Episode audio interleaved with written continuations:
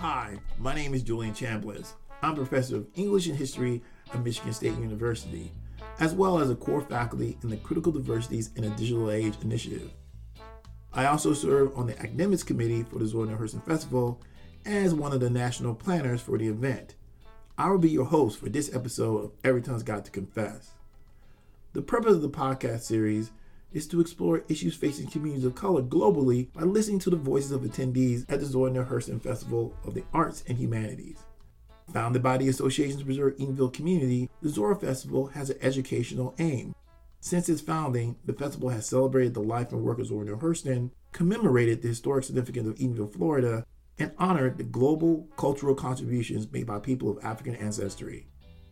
Every Tongue Got to Confess is a podcast designed to document the dynamic discussions about education, enterprise, institution, and activism intrinsic to the ideology that founded Eatonville and shaped its most famous daughter. This production is a joint project among the Association to Preserve Eatonville Community, Rollins College's Africa and African American Studies program, and the Department of History at the University of Central Florida. Public history graduate student Holly Baker sat down with Walter Hawkins, president of the Jones High School Museum, and Oswmar Louis, a college student at the University of Central Florida. In the interview, they talked with Holly about Jones High School Museum and a recent documentary film about the Jones High School marching band called Marching Forward. Let's listen to their conversation. Could you both please introduce yourselves for the audience? Walter Hawkins, and I serve as the president of the Jones High School Historical Society.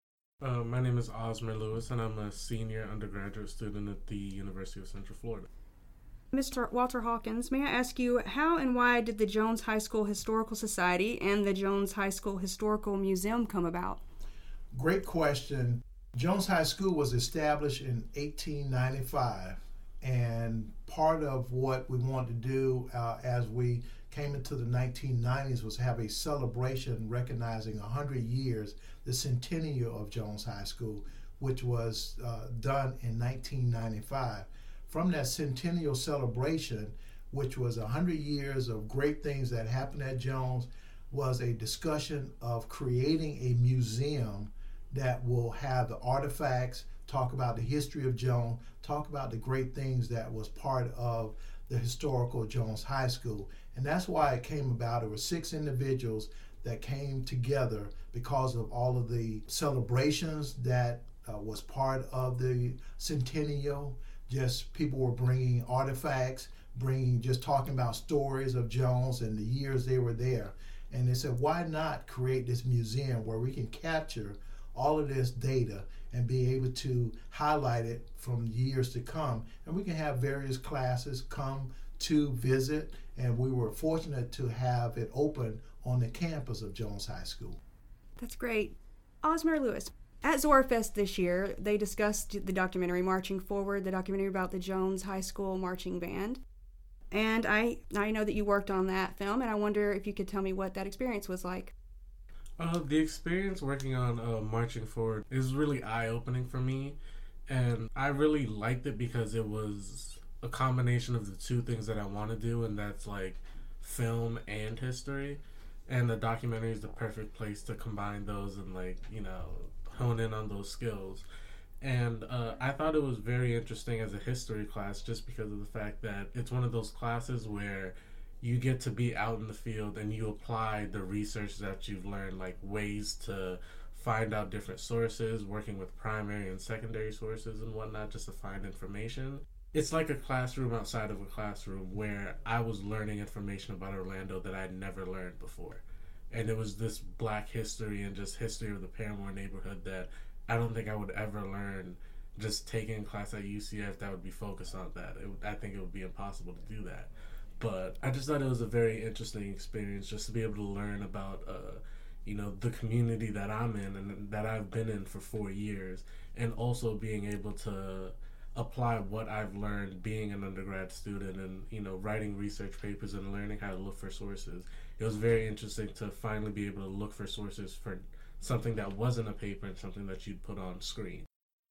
Uh, Mr. Hawkins, I know that you are involved with the Jones High School Historical Society and the museum, but um, could you tell me your other connections to Jones High School? Well, I'm a graduate of Jones High School, class of 1971, And I'm just always willing to do what I can to give back into the school uh, because the school was a foundation. It was when we talked about a village. When you part of that village was your educational village. Uh, we have religious, you know, components of a village. You have you have various businesses as part of your village, but one of the foundation for all of it is your educational hub. And Jones have always been one of those schools that when you leave Jones, you have left there with a quality education. That was always emphasized with because of the great teachers that we had, the great principals that we had, and the connection. And we all looked out for each other. Growing up at Jones, I can see there were juniors and seniors that led the path for me going forward and making sure that I focus in what I needed to do. And I saw role models. You know, I saw people that was, you know, being able to progress through the various grades and eventually go and graduate. And then some of them would go into the field of education and return as teachers. So it really just kind of gave a sense of of a future understanding, a future vision as far as why I want to give back. Because that's for me, it was given to me and as a person, I truly believe I have to give it back to the community. So that's how my connection was involved with Jones.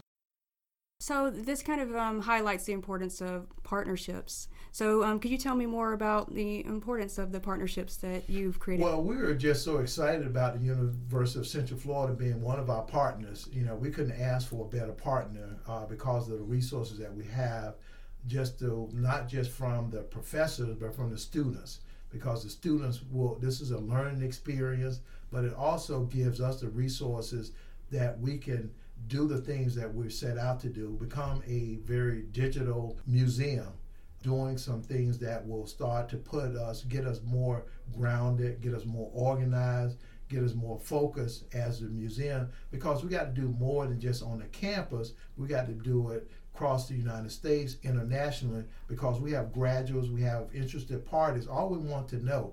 But here's an opportunity that the University of Central Florida can help us to take the museum that we have, which is one of two that's in the United States. Now we can really make it one of the most recognized museum and maybe the one that when people come to Orlando, they want to come to the museum. But if they can't come to Orlando, they can go on the website. They can see that information for the ones that have gone, that graduated from Jones and have not returned. Now they can go to the website. But the partnership has been tremendous because of all of the resources that the University of Central Florida has on its campus. So you touched on it a little bit um, just now, but where where do you see the Jones High School Historical Museum headed in the future? Well, just really emphasizing not just Jones High School, but also kind of emphasizing the African American community, which is the key to all that because many of those folks grew up in the African American community, and that's a generation that we want to emphasize. The when as I go back to the village where you have the institution of faith, you had the institution of schools, you had the various institutions. So it became a community, and Jones was one of those spokes in that wheel that was very important. So that's to me is how we want to see this thing go forward. Oswmar Louis, I hear that you are familiar with the museum, and I was wondering if you could tell us more about it. Oh well, the museum is it's a space at the Jones High campus and it houses a lot of material about Jones that was curated by Audrey Reichert. She was a former teacher there that took hold of the museum and like she had a hand in everything that was in it and wrote a bunch of histories of Jones and she pretty much put the whole thing together. And in the museum there's spaces where we see pictures of uh, principals on the wall, and there's also pictures of uh, from earlier decades in the 50s and 60s that included like band directors. Uh, such as Chief Wilson and all of his accomplishments, and there's trophies for football players as well. And along with that, there's uh, yearbooks in the museum as well. And it's just the it's a lot of information about how Jones got to where it is, and it deals with uh, the opening, the movement. It documents the movement from the Callahan Center with the first schoolhouse that was there. There's pictures that highlight its movement to uh, the location that they have now off of Rio Grande. And uh, the museum, it's mainly visual and it deals a lot with photographs. And then, because in my opinion, the museum is catered more towards alumni. And in order for them to feel that they were a part of the museum, they'd like to see pictures of people that they know and people that they've dealt with, and they'd like to see themselves in the museum. That's the main draw of the museum. If I had to pick one thing, would be the photos on the wall that uh, visitors could come to and they could point and say, "Hey, that's my principal on the wall," or "I went to school with them. They were in my class." Great. Well, Mr. Hawkins and Oswmar Louis, thank you both for talking to me about this, and it's a very exciting thing that you guys have going on.